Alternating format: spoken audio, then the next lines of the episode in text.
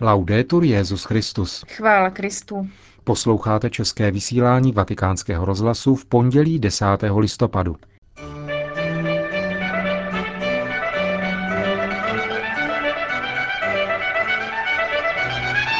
Benedikt XVI. se setkal s bolívijskými biskupy. V Budapešti se koná setkání židovsko-katolického dialogu mezi Vatikánem a vrchním rabinátem státu Izrael. Milánský arcibiskup kardinál Tetamanci ve středu předá svatému otci nový lekcionář ambroziánského ritu. To jsou hlavní témata našeho dnešního spravodajského pořadu, ke kterému vám přejí příjemný poslech Markéta Šindelářová a Milan Glázer. Zprávy vatikánského rozhlasu. Vatikán.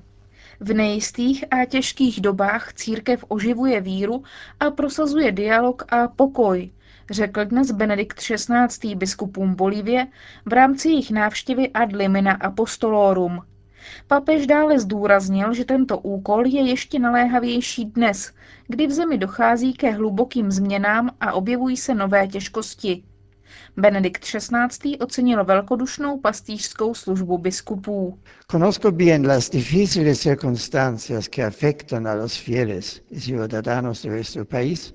Velmi dobře znám obtížnou situaci, která již delší dobu postihuje věřící a občany vaší země a která se v této chvíli patrně vyhrocuje a je důvodem starostí a zejména zvláštní pastorační péče ze strany církve, která dovede v této choulostivé situaci zblízka provázet všechny Bolívíce s cílem uchovávat naději, oživovat víru, prosazovat jednotu, vybízet ke smíření a zachovávat pokoj.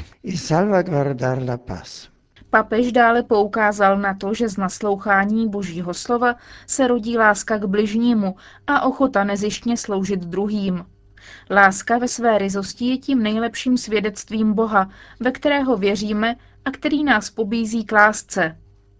Víra v Bolívii hluboce zakořeněná si neustále žádá výživu a oporu, zejména dochází-li z různých příčin k oslabování křesťanského života.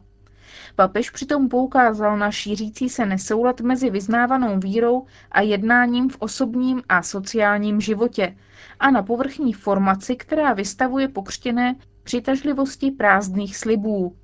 Bolivijská církev se však může při řešení této situace opírat o důležitou skutečnost, kterou je lidová zbožnost.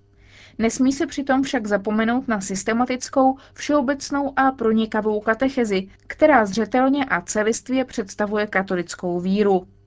Nápomocným v tom může být i probíhající rok svatého Pavla, řekl svatý otec v závěru setkání s bolívijskými biskupy. Svatý otec se modlí za oběti zřícení školní budovy na Haiti a za jejich rodiny.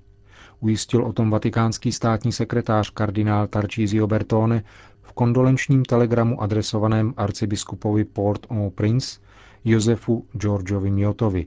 K tragédii došlo 7. listopadu popoledni v době školního vyučování, kdy bylo v budově až 700 lidí. Betonová konstrukce Collège La Promesse na haitském předměstí se z neznámých příčin zhroutila a pohřbila žáky i učitele. Z ruin bylo vyproštěno 90 těl a 150 zraněných. Záchranné práce pokračují za pomoci vojáků OSN. Zatčen byl vlastník školy, protestantský pastor, který budovu vybudoval bez potřebných povolení. Budapešť. Dnes bylo v hlavním městě Maďarsko zahájeno dvoudenní setkání představitelů svatého stolce a vrchního rabinátu státu Izrael. Na setkání Komise svatého stolce pro náboženské vztahy s judaismem a delegace vrchního rabinátu státu Izrael pro vztahy s katolickou církví se hovoří na téma občanská společnost a náboženství, katolický a židovský pohled. O cílech tohoto setkání hovoří sekretář zmíněné papežské komise otec Norbert Hoffmann. Zvolili jsme k tomuto setkání Maďarsko, protože je to země východní Evropy. Chceme zjistit, jaká je situace dialogu v těchto zemích. Jak známo, je v těchto zemích velmi vlivnou také pravoslavná církev, s níž chceme spolupracovat i na tomto poli. Proto bude na tomto setkání přítomen také pozorovatel z ekumenického patriarchátu. Dalším aspektem nadějí tohoto dialogu je účast mládeže. Oficiálnímu setkání bude totiž předcházet setkání šesti mladých katolíků a šesti židů. Chceme s jejich pomocí pokročit v našem dialogu, protože jeho budoucnost závisí především na mládeži. Součástí budapeštského setkání židovsko-katolického dialogu je také připomínka včerejšího smutného výročí tzv. křišťálové noci, které v nedělní promluvě zmínil Benedikt XVI. Hovoří o tom účastník probíhajícího setkání, ostřihomský arcibiskup kardinál Peter Erde. Toto výročí zapadá do našeho setkání a musíme si tedy tuto smutnou událost připomenout, abychom nikdy nezapomněli a aby se rasistické násilí nebo akty diskriminace proti náboženským či etnickým skupinám už nikdy v dějinách světa neopakovaly. A kromě této připomínky se budeme snažit společně s představiteli svatého stolce pozvednout hlas na obranu lidských práv křesťanů v Iráku, v Indii a dalších zemích Blízkého východu. Říká kardinál Peter Erde v souvislosti se setkáním Papežské komise pro náboženské vztahy s judaismem a delegací vrchního rabinátu státu Izrael ve dnech 10. až 12. listopadu v Budapešti. Norimberg, Dachau. Na dvoudenním setkání ministrů školství Rady Evropy, zemí, které podepsali Evropskou kulturní konvenci, vystoupil jako představitel svatého stolce také arcibiskup Jean-Louis Bruget, sekretář Kongregace pro katolickou výchovu.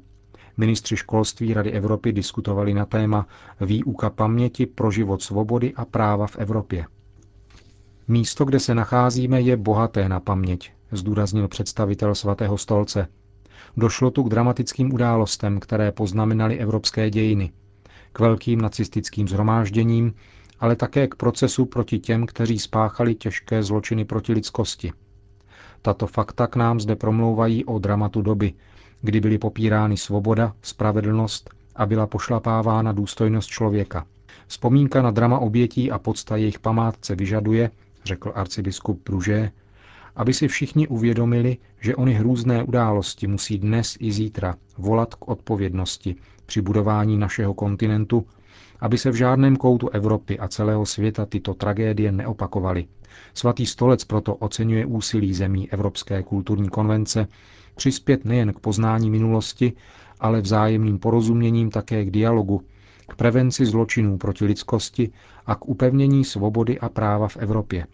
Paměť proto nesmí přestat otřásat naším srdcem i myslí, vést k rozumu, k přiznání a odmítnutí zla a vzbuzovat v nás odvahu k dobru a odpor proti zlu.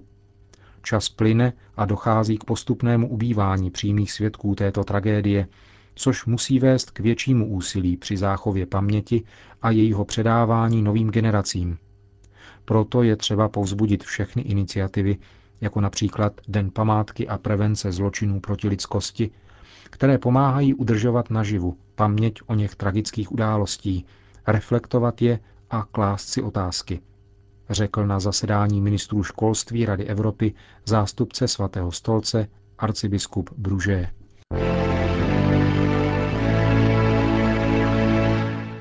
Berlín. U příležitosti 70. výročí křišťálové noci vydali němečtí katolíci a evangelíci společné prohlášení. Odsuzují v něm nenávist a násilí, které se v Německu rozpoutalo v noci z 9. na 10. listopadu 1938. Německá biskupská konference a Rada evangelické církve v Německu připomínají, že během pogromu byli ponižováni, ožebračováni a vražděni nevinní lidé. Bylo spáleno a zničeno 1200 synagog a více než 7000 obchodů patřících židům. Křišťálová noc je považována za počátek vyhlazování židovského obyvatelstva. Strašlivý pohled na hořící synagogy se nám navždy vryl do paměti, čteme v prohlášení. Obě církve přiznávají, že vůči pronásledování a vraždění panovalo mlčení, a třeba, že, jak dodávají, uvnitř křesťanských komunit byli lidé, kteří násilí odmítali a poskytovali útočiště pro následovaným, většina zůstala ze strachu pasivní a povolná. Podle předsedy Bundestagu Norberta Lamberta jsou dnes němečtí politici jednomyslní v odsuzování všech projevů antisemitismu. Jak dodal, podpora židovské kultury v Německu je jednou z priorit tamního parlamentu. Nikdy na světě se židovské obce nerozvíjejí tak dynamicky jako v Německu, uvedl Norbert Lambert. Vatikán. Kardinál Dionigi Tetamanzi, arcibiskup milánské diecéze, která se vyznačuje jedinečným bohoslužebným tzv. ambroziánským ritem, ve středu po generální audienci předá svatému otci první dva svazky nového lekcionáře právě tohoto ritu. Odpoledne pak při příležitosti roku svatého Pavla bude předsedat slavnostní eucharistické bohoslužbě v římské bazilice svatého Pavla za hradbami. Kardinála Tetamanciho do Říma doprovodí na tisíc poutníků ambroziánského ritu, z toho čtvrtina duchovních. Nový ambroziánský lekcionář vstoupí v platnost na první ambroziánskou adventní neděli. Kardinál Tetamanzi ho představí během večerní vigílie v sobotu 15. listopadu v 17.30 v Milánském domě. Bohoslužbu bude možné sledovat také na internetových stránkách diecéze. Právě počet adventních nedělí, šest, je jedním z prvků, kterými se ritus užívaný v milánské diecézi a pojmenovaný po svatém Ambrožovi, tamním biskupovi ve čtvrtém století, liší od nejrozšířenějšího katolického západního ritu, římského. Postní doba pak nezačíná popeleční středou, ale nedělí. Odlišné jsou také texty breviáře a lekcionáře a data některých svátků.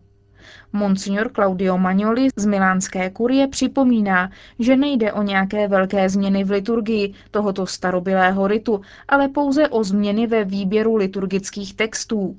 Nový lekcionář tak odpovídá na přání druhého vatikánského koncilu po rozšíření úryvků písma svatého, které jsou čteny při liturgii.